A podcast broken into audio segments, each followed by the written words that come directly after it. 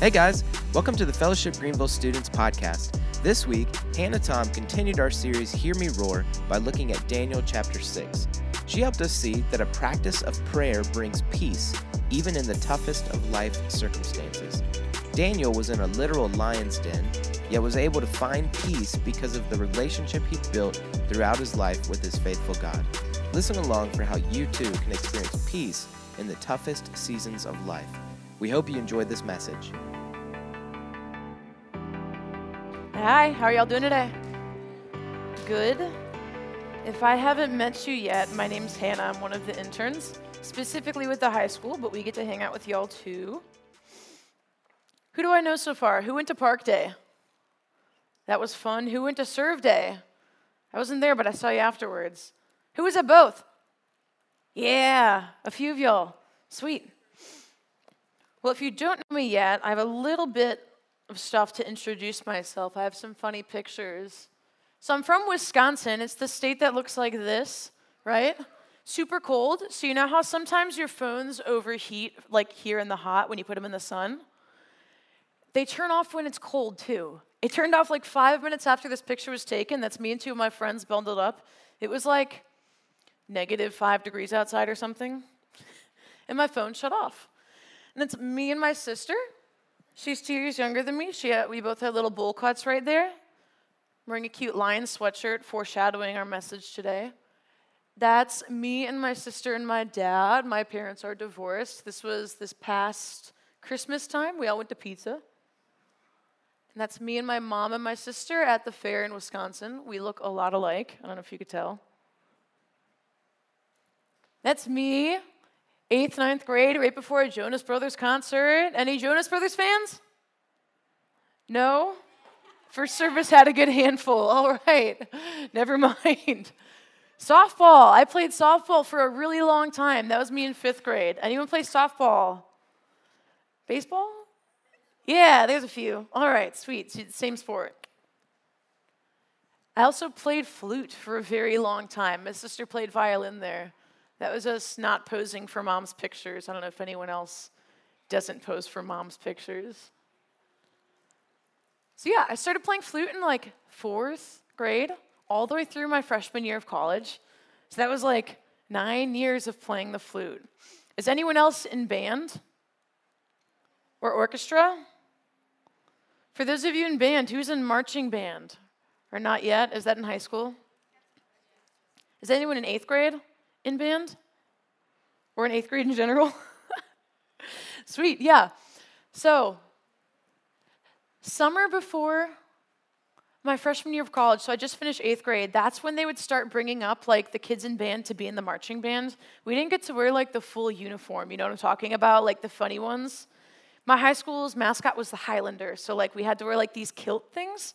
It wasn't a skirt, because we also had pants on, but, but we would wear, like, a kilt, because our thing was the Highlander. But in eighth grade, they would just give us a T-shirt that said Homestead High School Band. And I remember I was super proud of the fact that I was in band. I just loved the fact that that was a thing that I did, that I was a part of, and that I got to hang out with these people all the time. But going into high school, that meant that you couldn't go to the football games. Who goes to public school? Do you have, like, a football team and, like, games that you can go to and stuff? In middle school is when, like, you start going to them, but in high school is when, like, it's a big deal.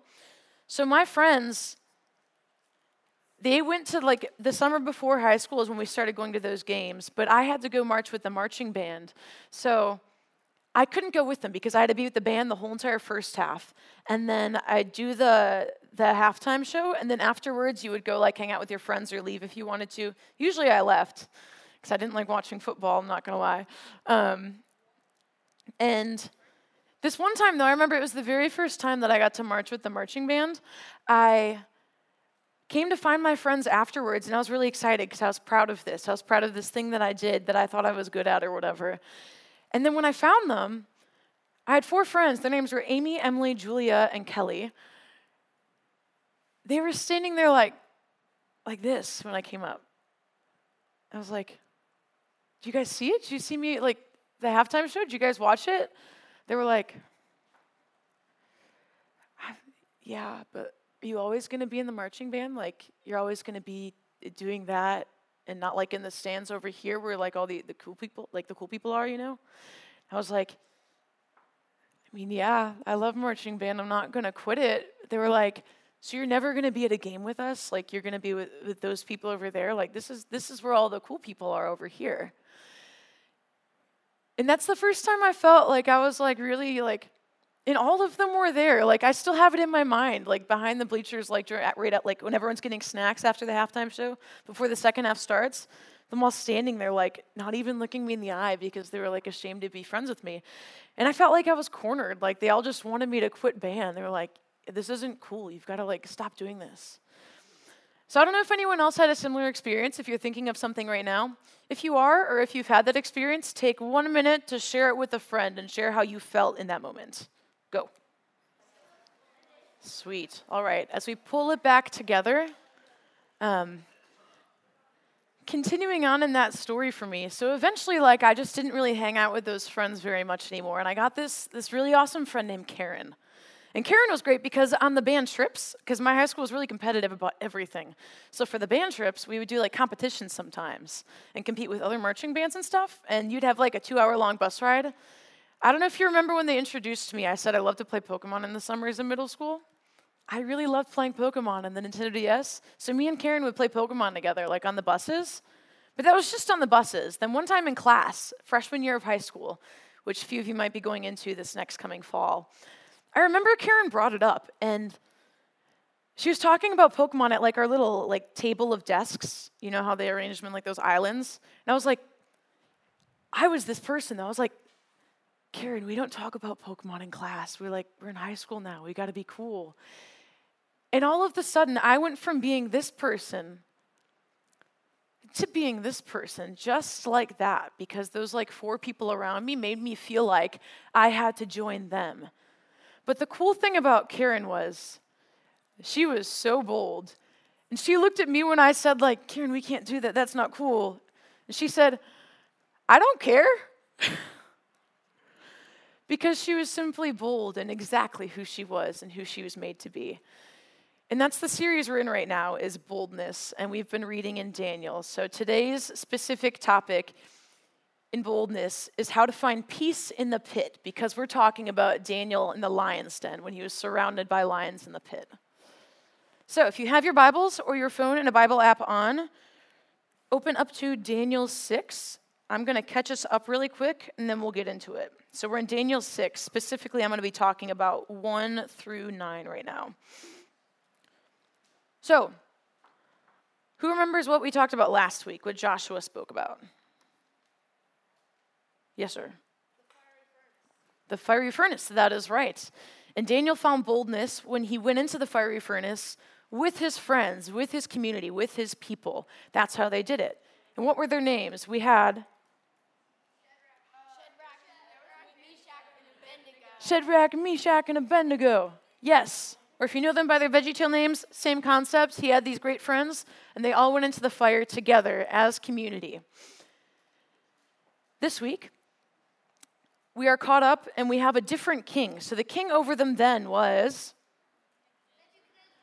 Nebuchadnezzar, or King Nebi, as Dallas dubbed him, King Nebi. In between then and now, there was also another king named King Belshazzar. When I was reading, I, I called him King Belly, King Nebi, King Belly. And then now we are on to six, where Darius is crowned king. So Darius is the new king, and he's maybe like, what? King Darius, we'll call him King Darius. So we had King Nebi, King Belly, King Darius. So King Darius, King Darius, is like sixty-something years old. He's a fresh new king. At the end of chapter five, right before chapter six, they crowned him king. And Daniel's pretty old, too, if you think about it. This is like, you know, the third kingdom in line. So Daniel is about seventy or eighty, the books say, at this point. And um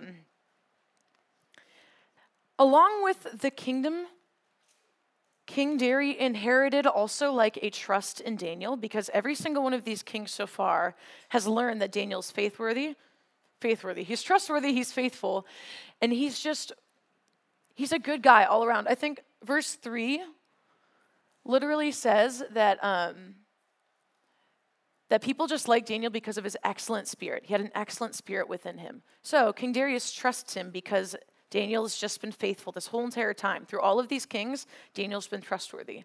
So Darius trusts Daniel because all of these other kings were like, this dude is awesome, this dude's great, we trust him, we love him, he's good to go. Believe in him, he's awesome. So King Darius, he's up here. He's like the king of the land, right? one through nine explains that he has three high officials. So one, two, three, and one of those three is Daniel. So Daniel's one of the high officials, and then the third layer underneath them is one hundred twenty governing officials that are called satraps. That's the word in my Bible for them. But they're like governors of the land, and above them is one, two, three, Daniel being one of them, and above them is King Darius. The thing is, King Darius loves Daniel, so he is thinking about promoting him. He wants to make him another level higher. But those one hundred twenty satraps, they're like, these one hundred twenty of these governing officials, all of them were like, but this dude is in exile from the other land. Like, why would he get the promotion? We should, we should gang up against him. We should, like, figure out a way to take him down, you know? So they, they open their books, and they're like, metaphorically, and they're like, the only problem is Daniel's done nothing wrong until this point. Literally nothing. Like, it's spotless. It's clean. Verse three says he had an excellent spirit in him. Like, he'd been faithful until this point. The only time when he swayed was when it was regarding his faith in God, because his faith was what would take precedence over the law every single time for Daniel. We saw that in chapter one with the food laws, but the thing was he asked the king. He asked the king if he could eat different food than they ate because it didn't go along with what his God told him to eat. And then in chapter three, he was like, no, I'm not bowing down. I'm not worshiping that gold idol. And that's when he went into the furnace. So they noticed that along the line, the only times in which Daniel swayed was when it was worshiping his God instead of their king or their gods. And that's what they're going to run with. And that's exactly what they're going to do. So what they do is they write up this document. It's called an injunction in my Bible. It might say the same word in yours. And it's basically an ordinance that will say that um, if you're worshiping any god other than our gods, you're going to be thrown into a pit of lions. And King Darius, even though he loves Daniel and he's faithful, and he wants to promote Daniel, he doesn't make the connection that being a new king, these one hundred twenty officials who want to take Daniel down are tricking him. They're tricking this new king into signing this paper that's going to put Daniel in the pit. But the king doesn't catch that, and he signs it. He signs this injunction. The only problem is the way they wrote it is so that it can't be revoked. So, like, even though Darius is the king, after this after this point in which he signs it, it's like a document of the Medes and the Persians, which means no matter what he does now, it's official. He can't overturn it. He can't go back on it, even though he's the king. And that's a big problem. So at this point, the document's signed, and they're about to take Daniel down, and he's about to be thrown into the lion's den. But first, let's get a little look at what these lions may or may not look like. I think we got a video. Yeah, cliffhanger. It's kind of funny because they're filming from inside the car because they know they're safe, right? I thought that was funny with all the GoPros because they know ultimately, like, they can lock their door, they can drive away, but they're just filming it. So that was kind of like a playful example of what the lions would look like. But realistically, Daniel, number one, does not have a GoPro or a phone or a car to keep him safe. What does he have? He does have God. That's true. All right, so I think we've got the verses for ten to eighteen. If you have your Bible and are following along, we're starting in six, verse ten. I'm going to read the next eight verses. So we're picking up where I left off. The document was just signed, and they're about to trap Daniel. So, verse ten. When Daniel knew that the document had been signed, he went to his house where he had windows in his chamber open towards Jerusalem. He got down on his knees three times a day and prayed and gave thanks before his God, as he had done previously. Then these men came by in agreement and found Daniel making petition and a plea before God. And they came near and said before the king concerning the injunction, O king, did you not sign an injunction that anyone who makes petition to any god or man within thirty days except to you, O king, shall be cast into the den of lions? Then the king answered and said, The thing stands fast according to the law of the Medes and Persians, which cannot be revoked. Then they answered and said before the king, Daniel, who is one of the exiles of Judah, pays no attention to you, O king, or the injunction that you have signed, but makes his petition three times a day.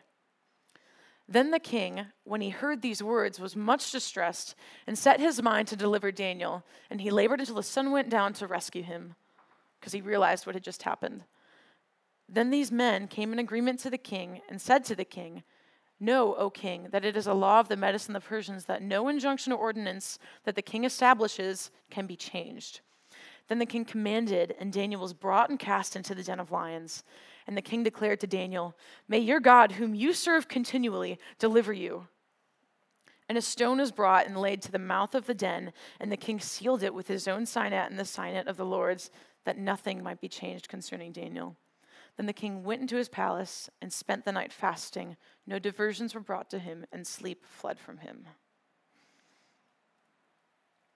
Did anything stick out to anyone about that? Yes, ma'am? He did. That's important. Darius acknowledged God and kind of prayed to him in that moment to deliver Daniel. Anyone else? Anything significant? How about this? Who's worried right now? Daniel's getting cast into the den of lions, but who's worried about him? Say it out if you know it. Darius. Darius. You saw those lions, and those weren't even the ferocious kind. The ferocious kind, who's seen like Animal Planet? Those ones? Have you seen like some of the predator ones where they're like, you know, full force charging, like attacking?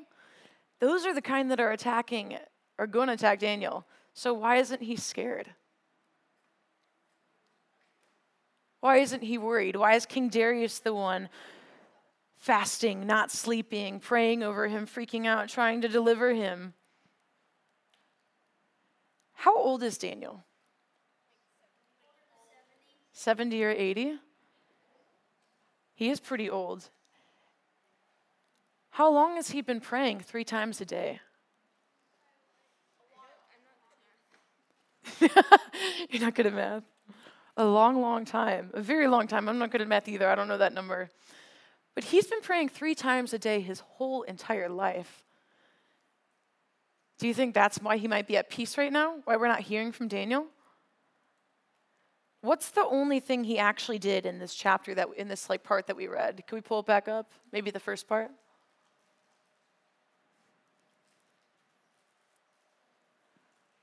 In this section, the only thing Daniel did after knowing, it says he knew that the papers had been signed, was he prayed just as he had before and got down on his knees three times.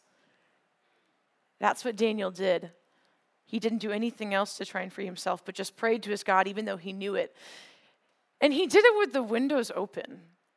He wasn't even scared. He was like, I'm going to do this. I believe in my God, and I'm going to do it boldly. I know that you're going to find me, but I'm going to do it with the windows open and pray anyways, so everyone can see that I believe that my God is going to save me. Because the thing is, if you think about it, didn't the king like Daniel? King Darius? He was a fan of him. He inherited this trust in him. And Daniel liked him too, but the thing was, he knew that even though this king was behind him, he backed him up, he cared about him, he was like, this guy's awesome, Daniel's great. He knew the only person he could still trust in was his God. So I've got a, a cute alliteration for us. A practice of prayer brings peace. If we have that one. Um, but that's basically what was put into action here, put into action here, is that Daniel's been practicing prayer his whole entire life.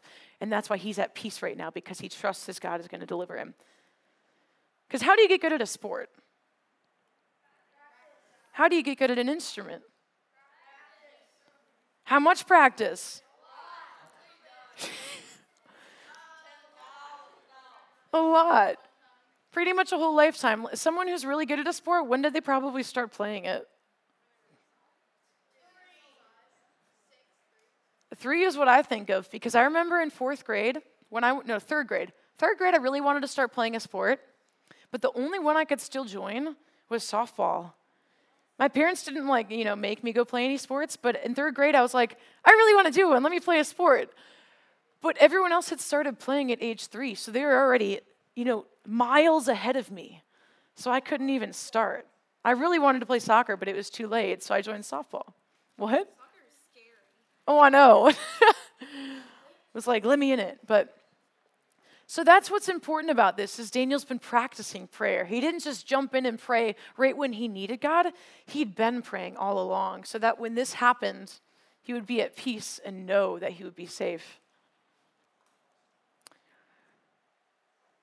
Who wants to volunteer to read something? Yeah? Do we have a volunteer? Oh. Okay. Can we get Psalm fifty-five, seventeen through eighteen? Evening and morning at the noon, I utter my complaint and moan, and he hears my voice. He redeems my soul in safety from the battle that I wage.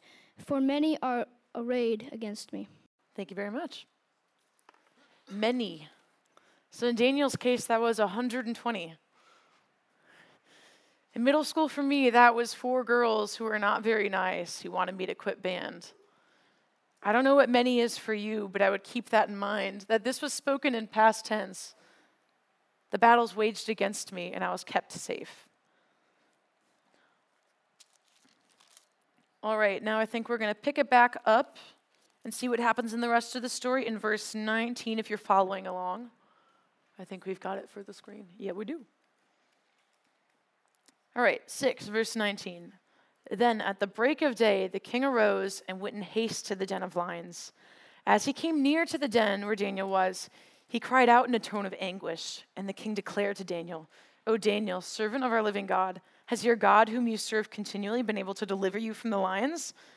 And Daniel said to the king, "O king, live forever. My God sent his angel and shut the lions' mouths, and they have not harmed me, because I was found blameless before him. And also before you, O king, I have done no harm." And the king was exceedingly glad and commanded that Daniel be taken up out of the den. So Daniel was taken up out of the den, and no kind of harm was found on him, because he had trusted in his God.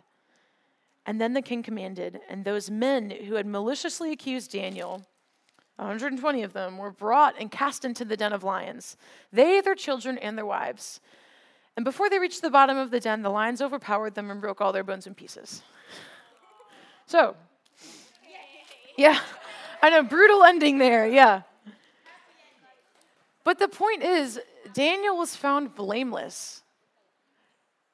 Even though technically he had like originally broken the law, he still did as the law said and went without complaint into the den of lions. So he went into the opposition, and he knew that he was going to go in there too when he prayed, and yet he still chose to praise God instead of follow like the law right underneath God. He praised God instead and went into the den of lions knowing that. And he was kept safe and found blameless because he did as the law said. The law said if you pray, you go into the den. But the thing is, he didn't die because God kept him alive, because he trusted God, and through that, he found peace. And he was bold in it too, with those open windows. Now, who gives us peace today? What's the difference between then and now? What has happened? That's true. Who said that? We have Jesus. Yes, sir. Right. Does anyone volunteer to read to, volunteer to read the next section? Nice. I think we got it. Romans one through five. Romans five, one through five. Therefore, since we have been justified by faith, we have peace with God through our Lord Jesus Christ. Through him we have also obtained access by faith into his grace, which we stand and we rejoice in hope of the glory of God. Not only that, but we have rejoiced in our sufferings, knowing that knowing that suffering produces endurance, and endurance produces character, and character produces hope. And hope does not put us to shame, because God's love has poured into our hearts through the Holy Spirit, which has been given to us. Thank you.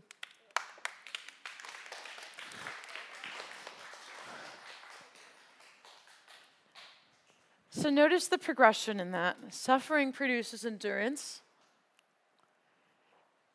Endurance produces character, and character produces hope, and hope does not put us to shame because God's love has been poured into our hearts through the Holy Spirit who's been given to us. Endurance. That's for Daniel, eighty years of endurance that gave him peace. eighty years of living under a king who does not believe in the same God as him, which was probably not easy, which is why he prayed three times a day, every single day, with the windows open.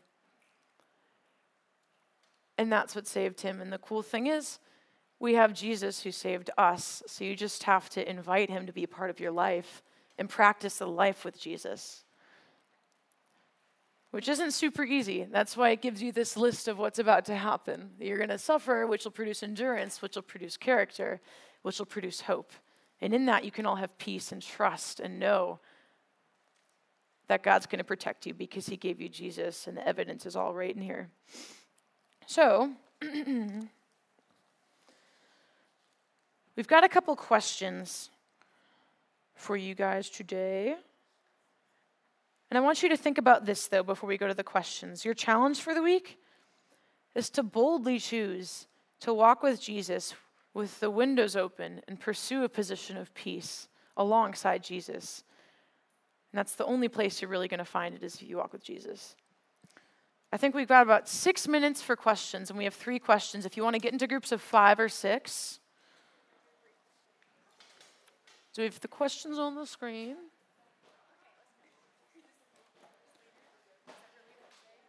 So the questions are going to be, which person in this story are you? Who do you identify with? Do you feel like you're surrounded right now in the den? Do you feel like there's people coming at you from all sides?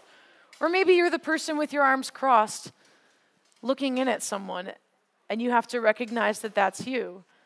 Or maybe you are King Darius, and you've been tricked because you're not putting your faith in the right God. And then question number two, when you get to it, is where slash who are you, or where or who do you misplace your trust in? And then eventually the third one is, what opposition are you facing, and how can you actively and boldly invite Jesus in as your peace?